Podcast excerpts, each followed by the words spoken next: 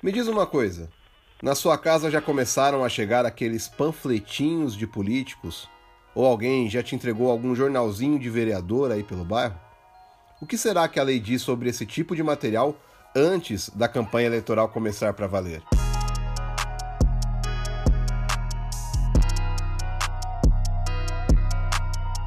Oi, eu sou Paulo Talarico e estou em Quarentena, o podcast criado pela agência Mural de Jornalismo das Periferias.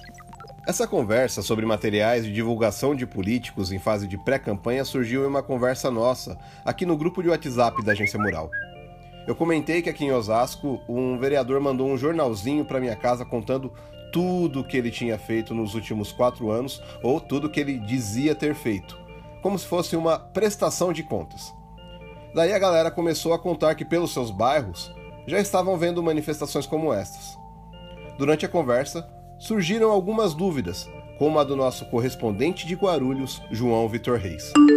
Olha só, uma coisa da qual tenho dúvida é se adesivos colados pelo bairro fazendo propaganda de candidato é regular ou não, né?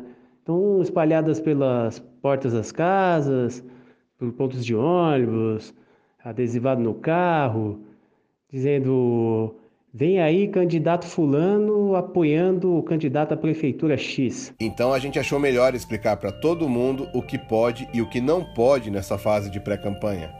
Vamos lá. Pedir voto, nem pensar. Lembra que a gente falou aqui sobre as convenções partidárias?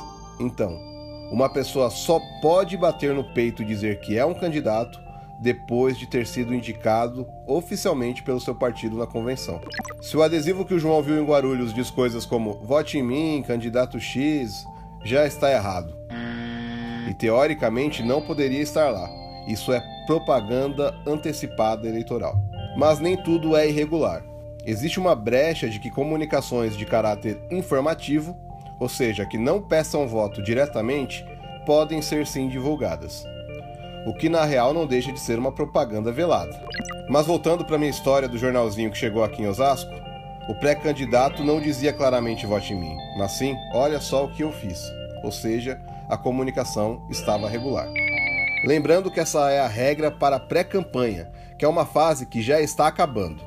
Por causa da pandemia, este ano a campanha eleitoral oficial começa no dia 26 de setembro, junto com o início do horário eleitoral gratuito na televisão. Este é um ano muito atípico e não sabemos ao certo o quanto os políticos vão apostar nesses papeizinhos. Muitos devem ficar nas redes sociais. Mas estamos de olho e ainda vamos falar mais sobre o assunto aqui no Em Quarentena. Por aqui a gente segue em quarentena, desejando que todo mundo vote com sabedoria.